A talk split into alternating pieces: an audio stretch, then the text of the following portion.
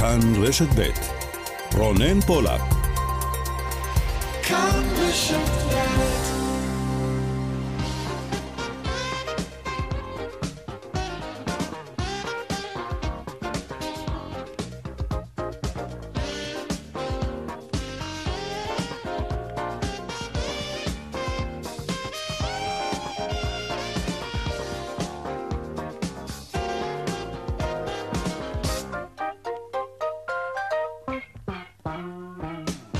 עכשיו ארבע ועוד חמש דקות, צבע הכסף, התוכנית הכלכלית כאן ברשת ב', שלום לכם, תודה שאתם איתנו.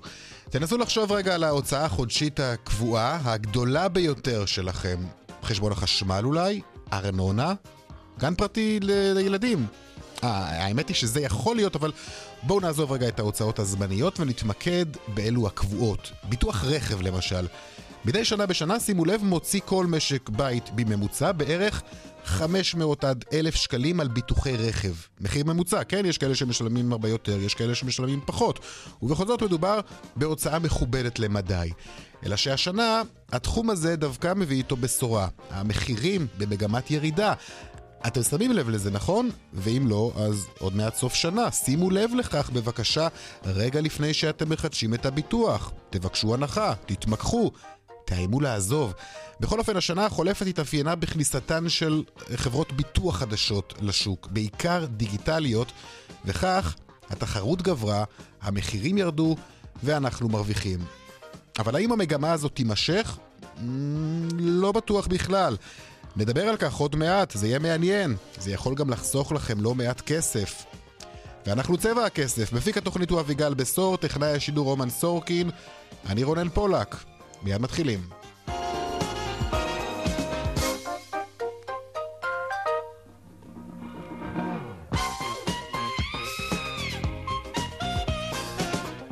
פותחים uh, כרגיל בכותרות uh, צבע הכסף. המגזר העסקי נוקט היום צעד ומביע עמדה נחרצת בנוגע לפלונטר הפוליטי והמתקפות, גם של ראש הממשלה, נגד מערכת אכיפת החוק. בגילוי דעת פומבי כותבים עשרות אנשי עסקים מבכירי המשק והכלכלה בישראל, אנחנו לא רוצים ממשלה נגועה בשחיתות. הם קוראים לחברי הכנסת לפעול להקמת ממשלה, להימנע מבחירות נוספות. זה יהיה הרסני לכלכלה ולביטחון, הם כותבים. מיד נדבר על כך, אבל עוד קודם, הנה פרופסור רונן אברהם, מי שריכז את נבחרת המנהלים והמנהלות לאחריות חברתית, דברים שהוא אמר לצבע הכסף. אנשי העסקים החליטו לגלות אחריות אזרחית ולא להסב את ראשם ולהעמיד פנים כאילו הם פשוט אינם רואים. מדובר באנשים שההתמחות שלהם הרי לצפות קדימה ולמנוע אסונות כלכליים. הפעם הם מתגייסים יחדיו כדי למנוע אסון לאומי. חברת אה, אל על מתחילה להפעיל אה, טיסות ניסוי ישירות לאוסטרליה והן ינחתו במלבורן, כך אה, הודיעה היום החברה. ועוד בהמשך לקראת ה Black Friday, טוב תודו שזה מתחיל קצת להימאס ובכל זאת לא כל הנוצץ זהב כידוע ולא כל sale הוא באמת מבצע, נדבר על כך. וגם בתוך אה, ים כרטיסי האשראי שיש לכם בארנק, לא צריך להגזים, זוכרים מה שסיפרנו לכם בשבוע שעבר? לא יותר משניים שלושה? בכל מקרה, התחרות בענף כרטיסי האשראי היא גוברת. היום השיקה חברת אה, FlyCard כרטיס אשראי חדש עם Mastercard העולמית. המהלך נעשה בשיתוף פעולה עם אל על ושופרסל, כפי שאומר לצבע הכסף ליאור אה, טנר, מנכ"ל מועדון הנוסע המתמיד ו FlyCard. התחרות בשוק האשראי הולכת וגוברת ומאפשרת לצרכן ליהנות היום מתנאי צבירה משודרגים במזון, פארם ודלק שהופכים את הנקודות שלו לטיסות באופן מהיר יותר. היום הצרכן נהנה גם מנקודות במישור החוץ-תעופתי, שם הוא יכול לממש במגוון אטרקציות כמו הופעות בזאפה, סרטים והצגות, וגם במישור התעופתי, אה, לדוגמה בטיסות, מלונות, השכרת רכב ועוד. יפה, תחרות זה טוב. גם מקס עשתה מהלך דומה בשבוע שעבר, שמשלב נקודות אה, והטבות לצורך טיסות. ועוד בהמשך, חיות כיס כרגיל מדי יום בסביבות ארבע וחצי, והדיווח היומי משוקי הכספים. צבע הכסף, עד חמש. מיד ממשיכים.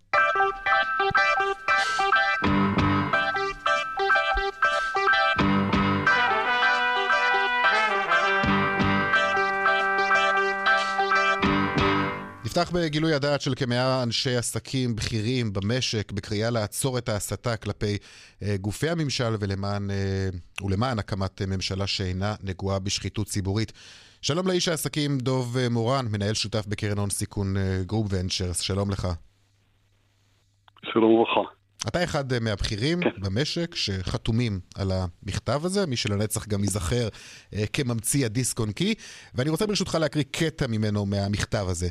מדינת ישראל, כך אתם כותבים, נמצאת בצומת מסוכן וזה הזמן להתעשת. אנחנו קוראים לכל חברי הכנסת, מימין ומשמאל, להתנער מהדברים החמורים הללו, הדברים של ראש הממשלה בשבוע שעבר נגד מערכת אכיפת החוק, ולהגן על המבנה הדמוקרטי ועל עצמאות מערכת המשפט. זה לא עניין של מה בכך, נדמה לי, שאנשי עסקים שעסוקים בעיקר בעסקיהם, בדרך כלל הם נכנסים עכשיו לשכלי הפוליטי. מה קרה? תראה, אנחנו קודם כל אזרחים במדינה הזאת, אכפת לנו, אכפת לנו מאוד מהמדינה. המדינה יקרה לליבנו, ואני חושב שכל אחד צריך אה, בעיתות מצוקה כאלה אה, לבוא ולומר את מה שצריך לומר. אנחנו בתקופה קשה למדינה הזאת, ואי אפשר להמשיך בעסקים כרגיל ולהתעלם ממה שקורה. מהיכן באה היוזמה הזאת? איך, איך, איך הייתה התארגנות? אה, ההתארגנות התחילה בכלל בפקולטה למשפטים, תל אביב. אה, מי, ש... מי שהיה לקח את היוזמה שם ואיכשהו התגורר, נגרר הדבר הזה בתכתובת ענפה ויצא הכרוז הזה. Mm-hmm. אין פה שום התארגנות פוליטית, אין פה שום נטייה פוליטית. אנחנו... אז מה, מה, מה, אתם בעצם, מה אתם בעצם כן מצפים שיקרה? שמה, שראש הממשלה ילך הביתה? זו הציפייה? תראה, זה, זה, זה נורא לפשט דברים ולומר, ראש הממשלה ילך הביתה. אנחנו מצפים שאנשים מכל המפה הפוליטית, מימין ומשמאל, יגידו עד כאן. אה, אפשר לדבר על, אה, על ימין, שמאל, אה, יותר ביטחון, פחות ביטחון, אין פה דרך כלל שום עניין של ביטחון כזה או אחר. צריך להבין שישראל נמצאת כיום בסכנה קיומית, סכנה שהיא לא נובעת מגורם חיצוני, אלא סכנה פנימית. ומה שאני מצפה שיקרה זה שיבואו... כן. בחודשים האחרונים, תקן אותי אם אני טועה, ראינו כבר אה, כמה פעמים אה, מעורבות של אה, אנשי עסקים במערכת הפוליטית. בבחירות יצאו אנשי עסקים בקריאה לציבור לצאת ולבחור, ועוד קודם, במאי, יצא קול קורא של אנשי עסקים שלא להעניק חסינות לראש הממשלה נתניהו. במקרה הזה לפחות יש מי שיגידו גם כן, אתם מונעים משיקולים פוליטיים. מה תאמר להם? איתנו? דוב מורן? לא, כנראה שהוא לא איתנו, יכול להיות שהקו אה, נפל. אנחנו מדברים כאמור על היוזמה הזאת לא, של... אה, חזרתי, חזרתי, הלו, הלו, הלו, הלו. אוקיי.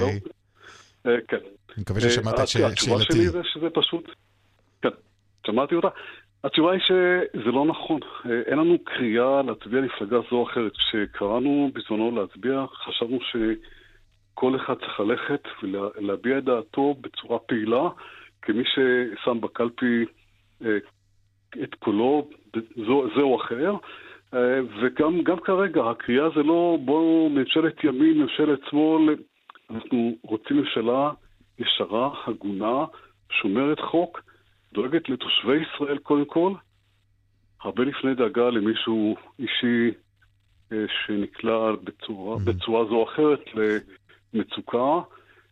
אי אפשר להעמיד מדינה שלמה בסיטואציה שבה אין שלטון.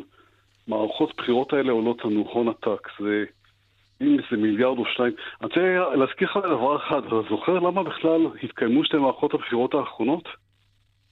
למה התקיימו? אנשים לא זוכרים, כי מישהו חשב שזה טוב לו. ולכן הוא הריץ אותנו לשתי מערכות בחירות שיכלו להיחסך ולגרום לכך שהמדינה הזאת תהיה mm-hmm. עוד מיליארדי שקלים שיוכלו לעזור ל... כן. ועכשיו נדמה לי שאנחנו כבר בדרך למערכת בחירות נוספת, אה, שזה עוד מעבר נכון. לכך. וזה כואב וזה רע, וצריך לעצור את זה, כי המדינה צריכה לעמוד לפני כל אחד, mm-hmm. הרבה לפני כל אחד אה, ודאגותיו האישיות. דוב מורן, מנהל שותף בקרן הון סיכון Grove Ventures, תודה רבה לך. תודה לך. עניין אחר, נדבר עכשיו על ביטוחים, ביטוחי רכב ליתר אה, דיוק. עוד מעט סוף שנה, כידוע, רבים מאיתנו יחדשו את ביטוחי הרכב שלהם. האם הם ימצאו שינויים בשורת המחיר על ביטוח אה, רכב חובה, מקיף? שלום לרחלי בינדמן, כלכליסט. שלום. נתחיל בהתחלה, רחלי, זו הייתה שנה שהתאפיינה, נדמה לי, בכניסתן של שחקניות חדשות לשוק, ליברה למשל, ווישו ועוד. איך כניסתן של החדשות השפיעו על המחירים גם אצל הוותיקות? אז שתי החברות האלה חוללו באמת אה, מהפכה די גדולה בעולם אה, ביטוחי הרכב בעיקר. אה, אלו שתי חברות דיגיטליות לחלוטין, כל תהליך ההצטרפות לביטוח מתבצע באופן דיגיטלי, ככה שאולי רק בסוף בסוף של התהליך יש איזו שיחת טלפון לסגור בעצם את הביטוח. הן קיבלו רישיון מרשות שוק ההון כדי לייצר תחרות ולתת fight לענקיות הביטוח הגדולות שאנחנו מכירים, mm-hmm. מגדל, כלל, הראל, הפניקס.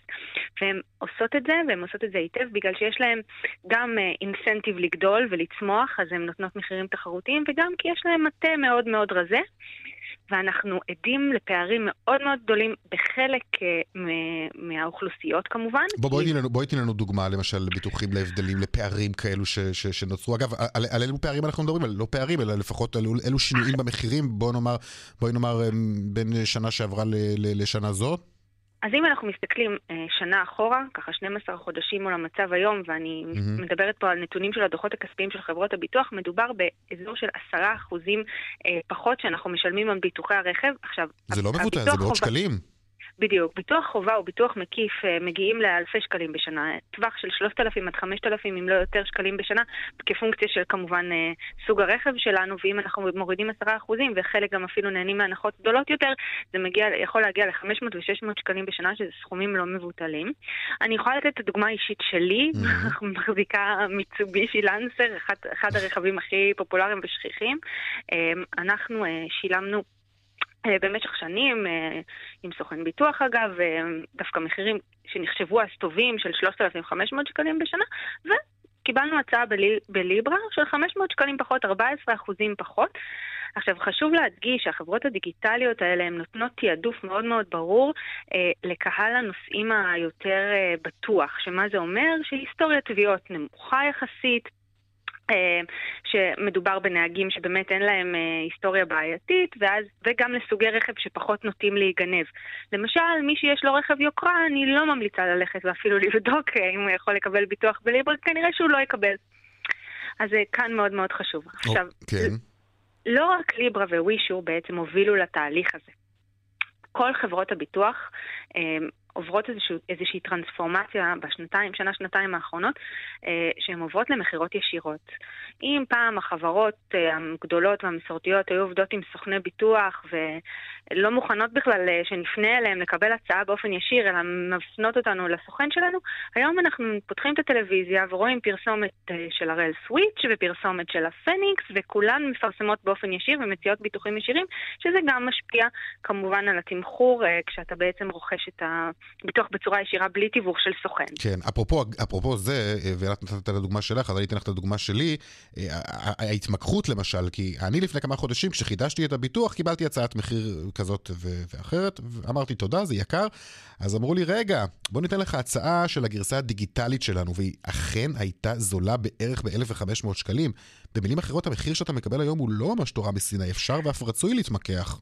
רונן, אם סוכן ביטוח ישמע את מה שאתה אומר עכשיו, אז הוא בטח מאוד מאוד יתרכז, אז, יתרגז, אז אל תגלה באיזה חברת ביטוח מדובר, כי הם באמת באים ונותנים תמחורים שונים לאם סוכן ובלי סוכן, כי הם מתמחרים גם את העלות שהם צריכים לשלם כעמלה לסוכן. וגם אם מעבירים אותי לחברה הדיגיטלית שלהם, הם עדיין רוצים שנשאר במשפחה, מה שנקרא. נכון, בדיוק, רק שלא תעזוב ותעבור למתחרים, והם מוכנים לספוג את ההוזלה הזו. לכן באמת מאוד מאוד שווה לבוא ולעשות את השופינג הזה, אה, גם לפנות ולעשות בכמה קליקים, לבצע את הבדיקה של כמה אתה יכול לקבל בחברות. היום נכנסתי לפני שבוע-שבועיים לווישור, סתם כדי להכיר את המערכת. ממש בתוך דקות אחדות נכון. אתה מקבל הצעת מחיר, צריך רק להזין שם את הפרטים, אני לא זוכרת, של מספר הרכב ותעודת זהות, ואתה ישר מקבל הצעה. ושווה להשוות. כן שווה בהחלט. גם אגב לפנות לסוכני הביטוח, כי לפעמים גם הם בכל זאת מצליחים להשיג מחיר יותר טוב, תגידי רגע, לעשות שופינג. איך אנחנו יכולים אבל לדעת מה יקרה בעוד שנה או שנתיים? אה, אנחנו עכשיו רואים ירידות מחירים, אה, את יודעת, אבל בסוף יכול מאוד להיות שמישהי מהחברות האלו אה, תקרוס, והמחירים יתחילו לעלות שוב? אז, אתה- אז אתה שואל כאן שאלה מצוינת. קודם כל, בדרך כלל בענף הביטוח, ביטוחי הרכב, יש סייקלים. הם, החברות מייקרות מחירים, המחירים עולים, ואז חברה אחת אמיצה, אחרי איזה שנה-שנתיים של רווחים יפים, באה ושוברת את כללי המשחק ומורידה מחירים, ואז כולן בעקבותיה, ויש איזה שהם מחזורים כאלה. אבל מה אומרות בעצם חברות הביטוח הגדולות על המתחרות הקטנות וה... המעצבנות האלה שמביאות אה, תמחור אה, מאוד אה, מאתגר עבורן. אומרות, תסתכלו, הן לא מרוויחות כסף, הן מפסידות כסף, הן לא יוכלו לשרוד במודל התמחור הזה, בהנחות המטורפות שהן נותנות, אז עוד שנה, שנתיים מהיום הן לא יהיו כאן, אולי שלוש, ארבע שנים אפילו, הן לא יהיו כאן, ואז אה, אנחנו חושבים שהמחירים באמת יחזרו ויעלו, או שאל תבנו על זה שאתם תוכלו להמשיך לבוא אליהן, ואני חושבת שכאן המבחן של החברות האלה, אה, להוכיח שהן מחזיקות מודל בר קיימא, אני חושבת שהן גם טוענות את זה, והן לא הולכות לשום מקום כל כך מהר.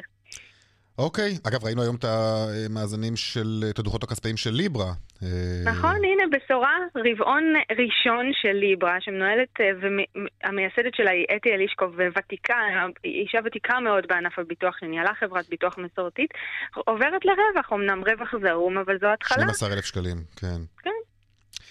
יפה. אה, רחלי בינדמן, כלכליסט, תודה רבה לך.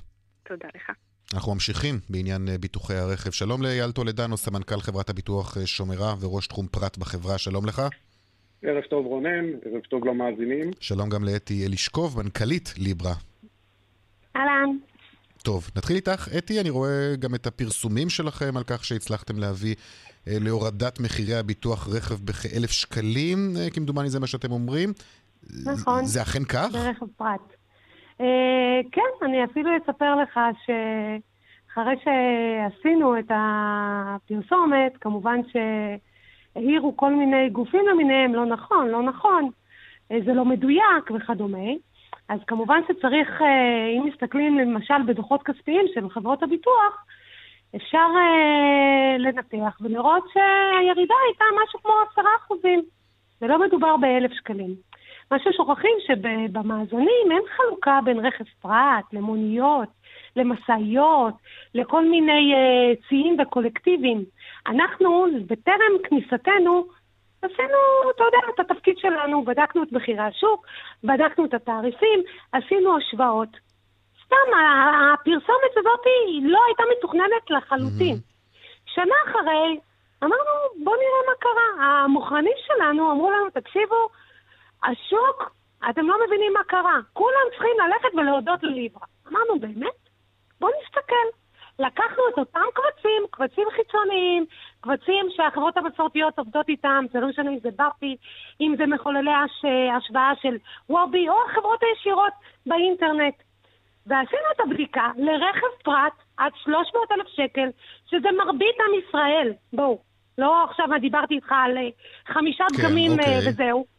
והמחירים ירדו ב-25% ובממוצע באלף שקלים. עכשיו, אני יכולה גם להגיד לך שזה לא, זה לא, ליברה לא יצא לבוא ולהגיד, תקשיבו, אנחנו הכי זולים. זה לא המטרה. המטרה הייתה לבוא ולהגיד, תקשיבו, את הביטוח אפשר לחשב קצת שונה ממה שאנחנו היינו מכירים עד היום. אוקיי, אז את אומרת שהמחירים עד היום היו לא ריאליים, ואני רוצה לצרף אלינו את אייל טולדנו אה, מחברת אה, שומרה, חברה קצת יותר אה, ותיקה, כמובן, ותיקה הרבה יותר אפילו. אייל, אז מה, בסופו של דבר אה, החברות הדיגיטליות הקטנות הצליחו להכניס אה, תחרות אה, לא רעה בכלל בענף הזה? שאילץ גם אתכם להוריד מחירים? אה, לא מדויק. קודם כל אנחנו מברכים על, אה, על התחרות ועל כל מתחרה חדש שנוסף. זה בסוף, בסופו של דבר אה, מייעל ומשפר את כל העסק. אנחנו, ציינת קודם בשיחה עם רחלי, ואני חושב שזה עלה גם עכשיו, על ירידה של כעשרה אחוז פחות או יותר בתעריפים בשנה האחרונה, זה מספר שאנחנו גם מכירים. המספר הזה נובע בעיקר כתוצאה מירידה בתאונות הדרכים שחלה בתקופה הזאת במדינת ישראל. לא הייתי מייחס את זה עדיין לחברה כזו או אחרת עם אה, היקף פעילות לא משמעותי ולכן אני אומר, אה, זו תוצאה ישירה של הירידה בתאונות הדרכים, ואנחנו בסופו של דבר גם יודעים אה, לגלגל את ההוזלה הזאת לטובת הנחות ומוצרים וכיוצא בזה. צריך לזכור שתחום ביטוח הרכב, קודם שמעתי שדיברתם על התחרות המתגברת בכרטיסי אשראי. כן. אה, תחום ביטוח הרכב הוא עדיין באמת אחד ה... אני לא מכיר עוד ענף צריכה שיש בו 15 אה, יצרנים שמשווקים בסופו של דבר כמעט את אותו, את אותו המוצר. לא כן. כשאתה הולך לסופר וקונה טוב, אבל זה שוק גם שהולך וגדל, אתה צריך לזכור יותר כלי רכב על הכביש, כ-200 אלף אה, כמדומני מדי שנה, כלי רכב נכון. נוספים שעולים על הכבישים. זאת אומרת, זה לא שוק שנשאר, שדורך במקום. יש פה 15 מיליארד שקל פרמיה בשנה לשוק הרכב. אייל, אנחנו רואים אה, חברות אה, שמציעות אה, ביטוח פר קילומטר, ביטוח לא כולל שבתות וחגים או ביטוח לואו קוסט. עד כמה אתם גם כן כחברה ותיקה יותר בשוק נסחפים למשחק הזה בסופו של דבר, שעבורנו כמובן הלקוחות הוא משחק טוב, אני חייב להודות. אני מסכים איתך לחלוטין. אנחנו רוצים שתריבו, זה בסדר. זה, זה בסדר, וזה לא... זה, על זה דיברתי קודם בהיבט של השתכללות התחרות. אנחנו אה, גם אה, יודעים לתת פתרונות מוצרים ומסלולים אה, לאוכלוסיות מסוג זה. אנחנו ממש השבוע השקנו מוצר חדש שנקרא תאונה בקטנה, בעצם שזה לראשונה בענף ביטוח הרכב, היום, עד היום למעשה. כל תאונה, קטנה כגדולה, נרשמה כתביעה בעבר הביטוחי של, ה, של הלקוח, של המבוטח, וגררה אחריה העלאת מחיר בחידוש פוליסה לפחות למשך נכון, שלוש שנים. נכון. ויש הרבה מאוד בעלי רכבים שהעדיפו לא לתקן את הנזקים, נזקים קטנים במיוחד, ואנחנו בעצם באים ואומרים, בתשלום מאוד לא גבוה, 99 ש"ח בלבד לשנה, אנחנו נותנים אפשרות למבוטח לתקן אה, אה, כל נזק קטן, נזק קטן או לא, בכלל, לא בהכרח קטן, כי זה מוגבל ב-7,000 שקל, זאת התקרה, שזה כבר נזק, אה, מרבית הנזקים, בוא נגיד, כבר אה, השכיחים נופלים בתקרה כן. הזאת. אוקיי, בסדר, כל חברה מציעה היום מוצר אחר, כן. בלי, בלי שתירשם לו תביעה בפוליסה, בהשתתפות עצמית מופחדת ובלי שתירשם לו תביעה בפוליסה. וזה ממש אה, מוצר פנים אוקיי, זה מה שאני אומר, נכון, זה מוצר אחד וכל חברה מציגה היום מוצר אחר. אתי, אתם מציגים היום את הדוחות הכספיים שלכם לרבע השלישי של השנה, שמענו גם קודם לכן, אתם מצד אחד עוברים מהפסדים לרווחים, אה, אבל של 12,000 שקלים בלבד. את מרוצה? את רואה לטווח ארוך? מה את רואה לשם? תראה, אין ספק ש-12,000 שקלים זה לא האישו, גם אם זה כן. היה מינוס חצי מיליון או פלוס חצי מיליון. אנחנו מדברים על שנה מאז ההשקה. אנחנו נמצאים באיזון, וזה משהו שלא נתפס על הדעת. אני רואת חשבון במקור, אני גדלתי בארנסט יאנג, הייתי מנכ"לית של חברה מסורתית, ולא מכירה הרבה חברות ביטוח חדשות שאחרי mm-hmm. שנה פעילות הגיעו לאיזון.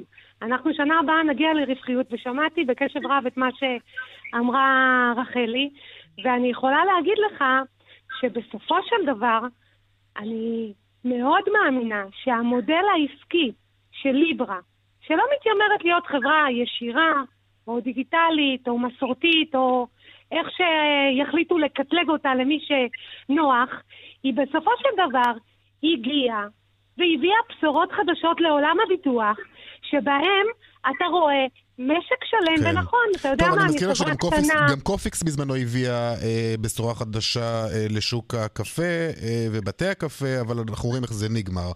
זאת אומרת, זה גם שוק שהוא... אני חושבת שזה לא בר השוואה ברמה של אה, מוצר.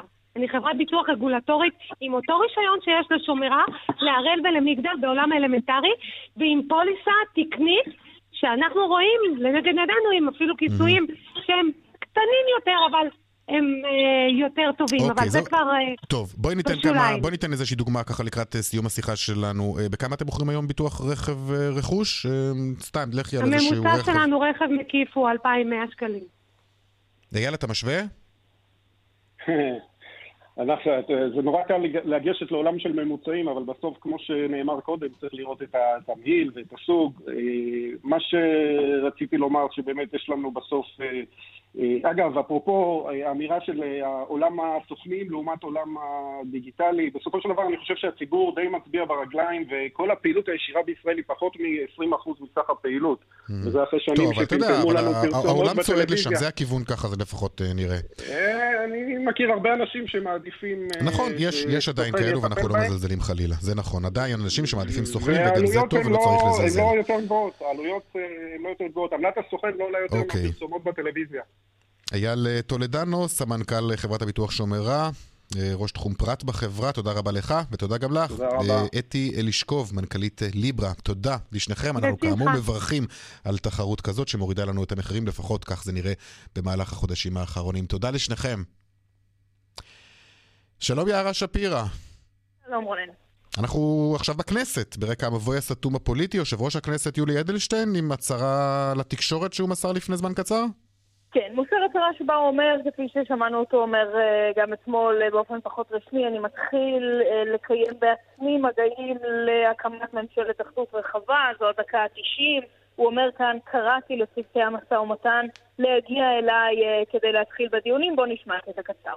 פניתי היום לשני ראשי המפלגות הגדולות וביקשתי מהם להורות לצוותי משא ומתן להיפגש איתי כאן עוד הערב בלשכתי. אני שמח להודיע לכם כי פנייתי נענתה בחיוב מצד שני המנהיגים ועוד הערב יחל הניסיון להחזיר את השפיות לישראל. כן, אז פנייתו נענתה בחיוב, וצוות המשא ומתן של כחול לבן צפוי להגיע כבר אה, בסביבות השעה חמש, ארצות רובוביץ ושלום שלמה. לאחריו בשש יגיעו אה, צוות המשא ומתן של הליכוד, השרים יריב לוין ואלקין, לפגישות נפרדות עם אלקין, לא ביחד, אם כי הם אמנם נענו אה, לבקשתו להגיע אה, להיפגש, אבל הפערים הם אה, עדיין מהותיים בזה שבכחול לבן אומרים לנו גורמים בכירים, אנחנו בכל מקרה לא רוצים לתת לנתניהו להתחיל אה, אוקיי. ולכהן כראש ממשלה. מהצד השני, אה, מוכן אמנם נתניהו להתפשר על משך הזמן שבו הוא אה, יתחיל ברוטציה, לעשות את זה רק אה, כמה חודשים, אה, כך לפי הדיווחים, אבל עדיין מתעקש להתחיל. יערה שפירא, תודה רבה לך. בדרך החוף צפון העמוס ממחלף חוף השרון עד מחלף נתניה, באיילון צפון העמוס ממחלף חולון וקיבוץ גלויות עד ארלוזרוב וממחלף רוק אחת גלילות, דרומה ממחלף רוק אחת לגוארדיה.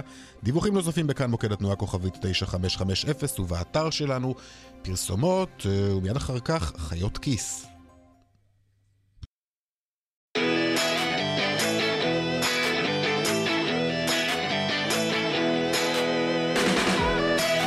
שלושים וחמש דקות אחרי ארבע, חיות כיס עכשיו. תמשיכו לשאול אותנו שאלות בדואל שלנו, כסף כרוכית כאן.org.il. אנחנו מקבלים אה, שאלות גם בטוויטר כמובן, תוסיפו השטג חיות כיס ללא רווח. והיום, יום רביעי.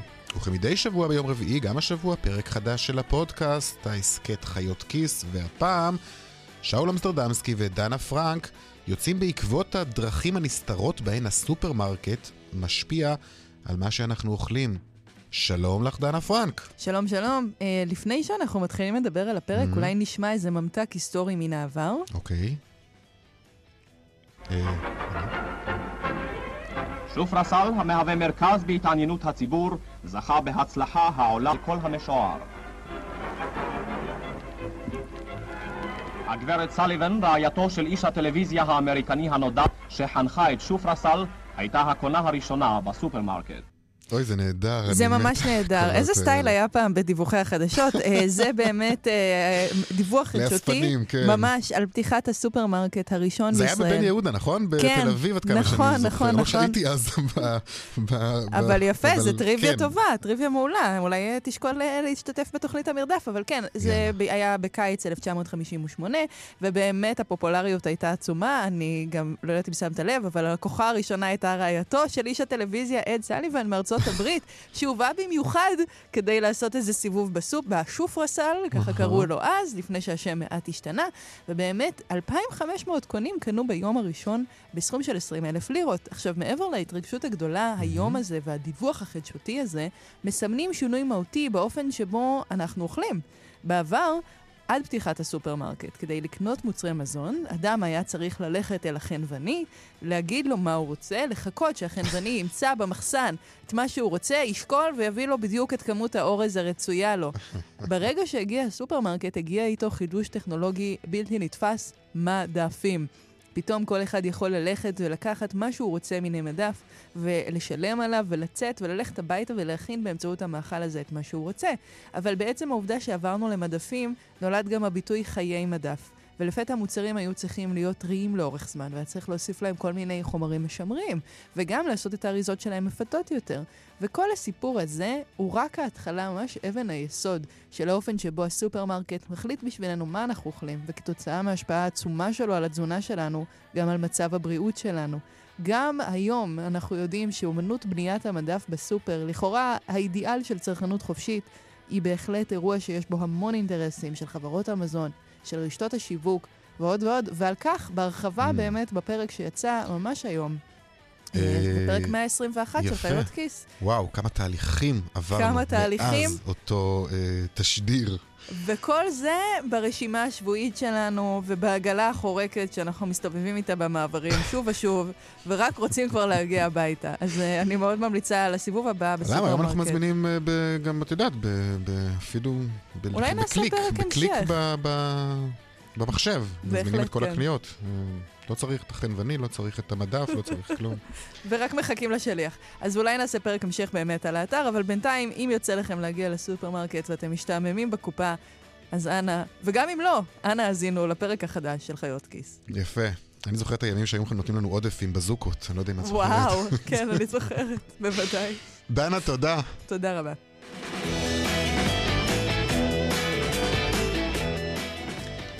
טוב, שלום שרון עידן, כתבנו לענייני תעופה. שלום, שלום. כמה עניינים על הפרק יש לנו. בואו נתחיל עם אל על, שמציגה היום את דוחותיה הכספיים, ועל הדרך גם מספרת על היעד החדש שלה, נכון. אוסטרליה. כן. תראה, אתה יודע, בוא, בוא, נהיה אופטימיים ונתחיל באמת בבשורה של אוסטרליה, של אה, טיסה ישירה למלבורן, אגב, למלבורן ולא לסידני, כי שם אה, יש באמת קהילה יהודית הרבה יותר גדולה ופוטנציאל מבחינתם הרבה יותר גדול, אבל באמת אותו פרסום של הטיסה, שאם תכף תרצה אני ככה אתן לך כמה פרטים על הטיסה הדי מטורפת הזאת, אה, אל על בעצם מדווחת את הדיווח הרבעוני של הרבעון שלוש, שבאמת אה, נראה לא טוב.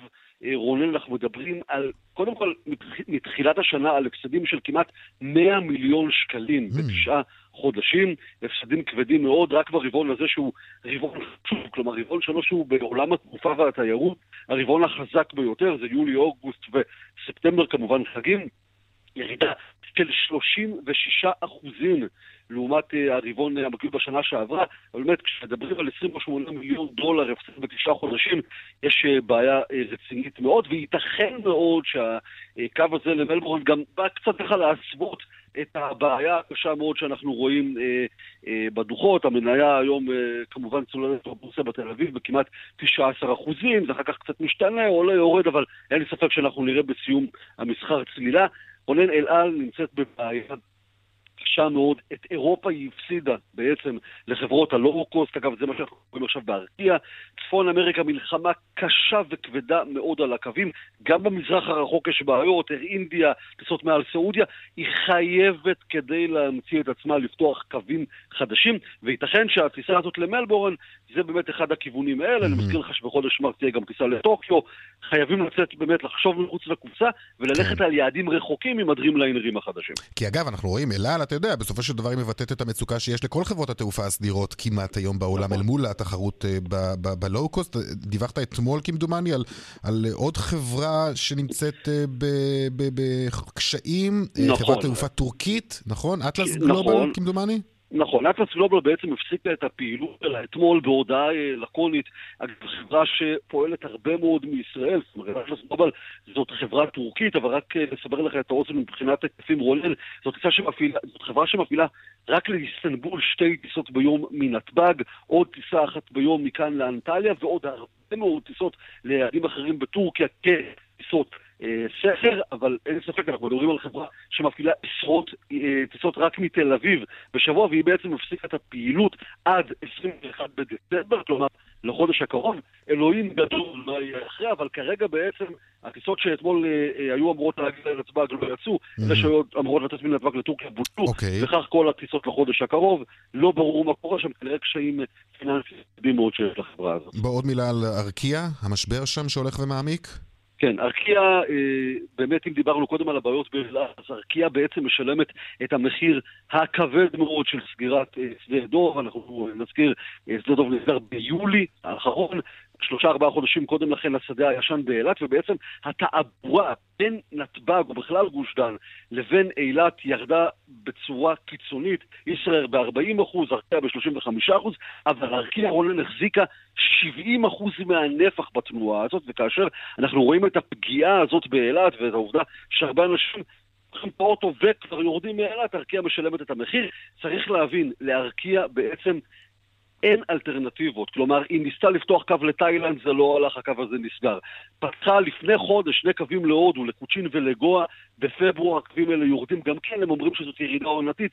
אני אה, יכול לומר לך בסבירות גבוהה שכנראה לא נראה אותם חוזרים, הלוואי וכן, אבל היא חייבת למצוא כיוונים. גם היא חייבת למצוא כיוונים כמו אלעד לא כמובן. רק זה, במשפט סיום היא אומרת, כן. אני פותחת עכשיו קווים לאתונה ולפראג. שמע, יהיה לה קשה לנצח את ריינר ואיזי ג'ט בקווים לאתונה ולפראג או את שאר אה, חברות הלואו-קוסט, היא באמת בבעיה. אין כן. לה כל כך מה להציע, וכרגע רק לסבר שוב את האוזן, 600 עובדים יש בחברה הזאת.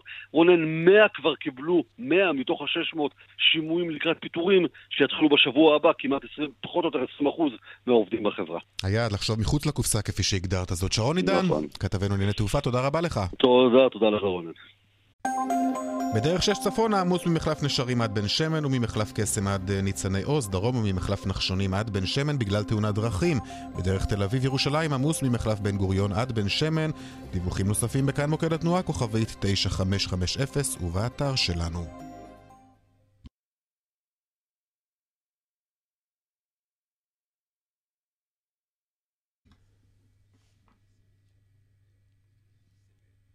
פרסומות עכשיו ומיד אחר כך עם אה, ענייני ה Black Friday.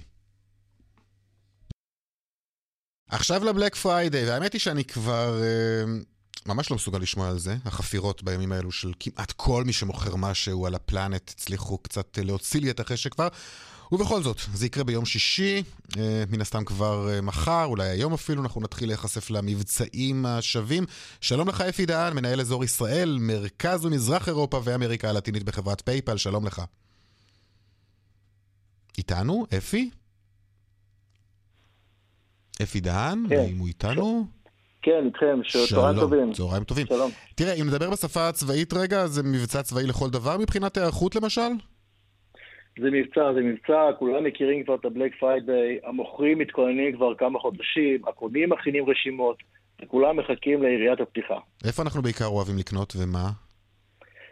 האמת היא שאנחנו כבר קונים שנים באינטרנט, היקף הקניות של ישראלים השנה יעמוד על משהו כמו 22 מיליארד שקל. זה פנומנלי. ממש. אנחנו קונים הרבה בארצות הברית, קונים בסין, קונים באנגליה, אלה המדינות העיקריות, ולמעשה האינטרנט פתוח לכולם, אין גבולות, וכולם יכולים לקנות בצורה נוחה. ראינו אה, כבר כמה ימי מבצעים אה, החודש, ביום הרווקים הסיני למשל, בשופינג אייל. יש שוני, אם בכלל, בין מה שנראה השבוע, בסוף השבוע? אז כמו שאמרתי, אנחנו קונים כל השנה, אין ספק שנובמבר הוא החג המשמעותי, והשיא שלו הוא ה Black Friday. אין ספק שה Black Friday הוא עדיין היום שבו כדאי לקנות, היום שהמבצעים בו הכי אה, אטרקטיביים. כל המוכרים מתארגנים והקונים, ואנחנו למדנו שהישראלים הם, הם קונים אה, אסטרטגיים, הייתי אומר, הם נבונים. 35% מהישראלים כבר מוכנים עם רשימות, כבר מלאים, ממלאים את העגלות הקנייה, ורק מוכנים למבצעים שיתחילו. אה, וכמובן זו הזדמנות ליהנות מכל המבצעים וההנחות ולחסוך הרבה כסף. כמה עצות אה, זהב אולי ככה, לפני שאנחנו מוציאים ומגהצים? גם דברים שאנחנו לא כן. צריכים בדרך- הרבה פעמים? כן, אז קודם כל אני אומר, הדבר הכי טוב בישראל זה לשאול חברים איפה קונים, מה האתרים שקונים, לעשות איזשהו סקר קטן, להשוות מחירים וממש להתכונן. אף אחד לא צריך לקום בבוקר וללחוץ על כפתור שהוא ראה 90% הנחה. הוא צריך קצת לעשות אה, עבודה לפני זה ולשמוע מחברים. הדבר השני שהייתי מדגיש זה לראות מה קורה בנושא מדיניות ההחלפות וההחזרות. חשוב מאוד לראות שהמוכר שולח לישראל ואפשר להחזיר במידה ומשהו משתבש. כמובן, להשתדל כמה שפחות לחשוף את האמצעי תשלום באינטרנט, יש היום שיטות שמאפשרות לעשות את זה, ובסוף הדבר שהכי חשוב זה common sense. להפעיל שיקול דעת, אם נראה משהו כל כך אטרקטיבי, שהוא לא הגיוני, אז כנראה שהוא לא קיים. אוקיי, זה נכון אגב, עוד מעט ייכנס לכאן גם אביגל, המפיק שלנו, והוא יספר, יספר לנו, אני אעשה לו ספוילר קטן על תחקיר שנעשה בגרדיאן וממנו עלה שרוב המבצעים הם פשוט פייקים מבצעים. אה, גם זה נכון, צריך לומר את האמת. טוב, אה, אפי דהן, מנהל אזור ישראל, מרכז ומזרח אירופה ואמריקה הלטינית בחברת PayPal, תודה רבה לך.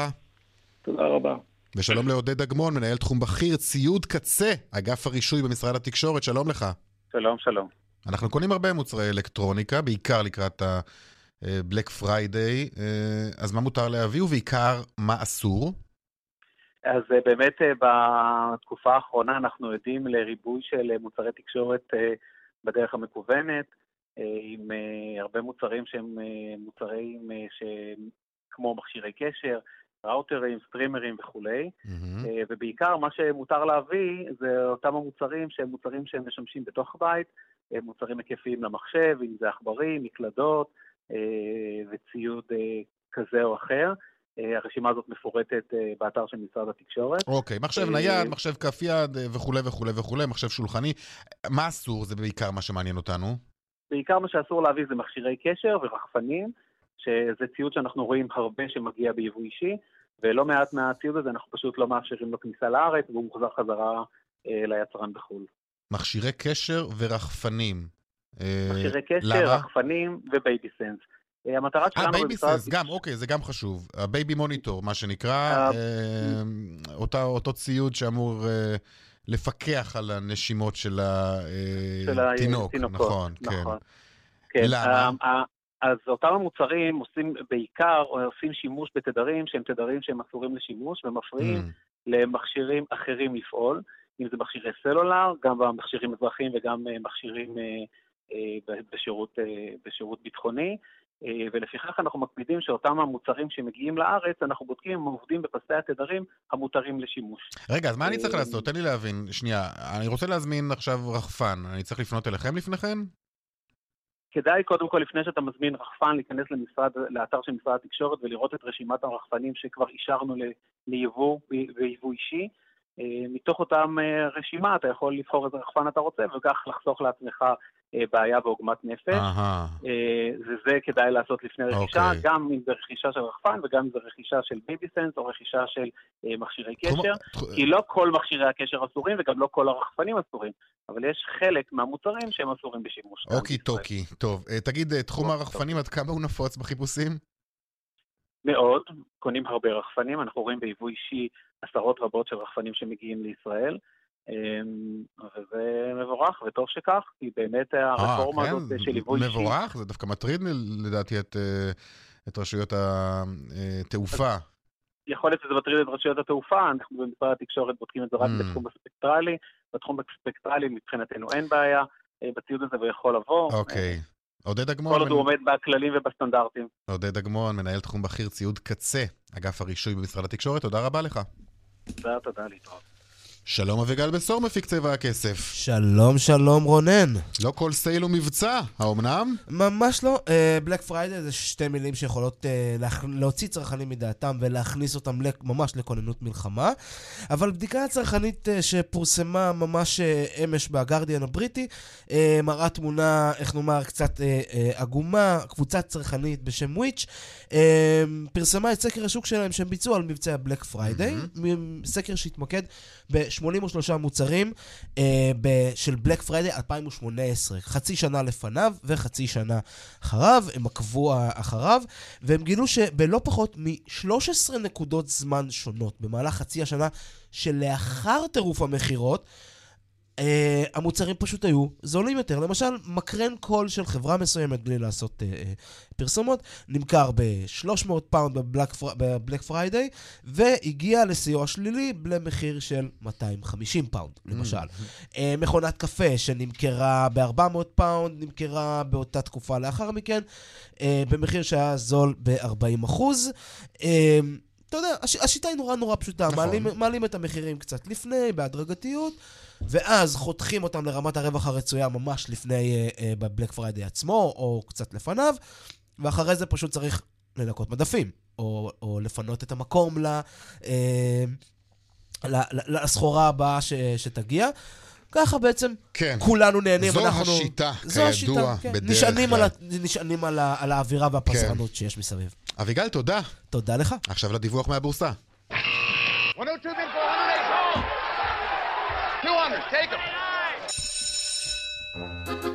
שלום מתן בלומברג, אנליסט ביחידת המחקר של בנק הפועלים. אחר הצהריים טובים. נכון לשעה זו, מתאפיין יום המסחר בבורסה בתל אביב במגמה מעורבת. מדד תל אביב 35 רושם עלייה קלה של כשתי עשיריות האחוז, ומדד תל אביב 90 רושם ירידה של כשתי עשיריות האחוז. מחזורי המסחר בהיקף בינוני, ונעים בשעה זו סביב מיליארד ו-200 מיליון שקלים. בין המניות הבולטות במסחר במדד תל אביב 35, מניית שופרסל, אשר רושמת ירידה של כ-4%, ומניית טבע רושמת גם היא ירידה של כ-3%. בבורסת אירופה מתאפיין יום המסחר אה, בעליות שערים של כשתי עשיריות האחוז. עם פתיחת המסחר בוול סטריט, נסחרים המדדים העיקריים במגמה מעורבת. אוקיי. מדד... זמננו תם. תודה. תודה לך, מתן בלומברג. עד כאן צבע הכסף ליום רביעי, תוכנית אחרונה לשבוע זה. תודה לעושים במלאכה. מפיק התוכנית הוא אביגל בשור, טכנאי השידור רומן סורקין על דיווחי התנועה, חגית אלחייני. אני רונן פולק, תודה לכם על ההאזנה. מיד אחרינו, כאן הערב כרגיל, ערב נפלא שיהיה לכם. להתראות.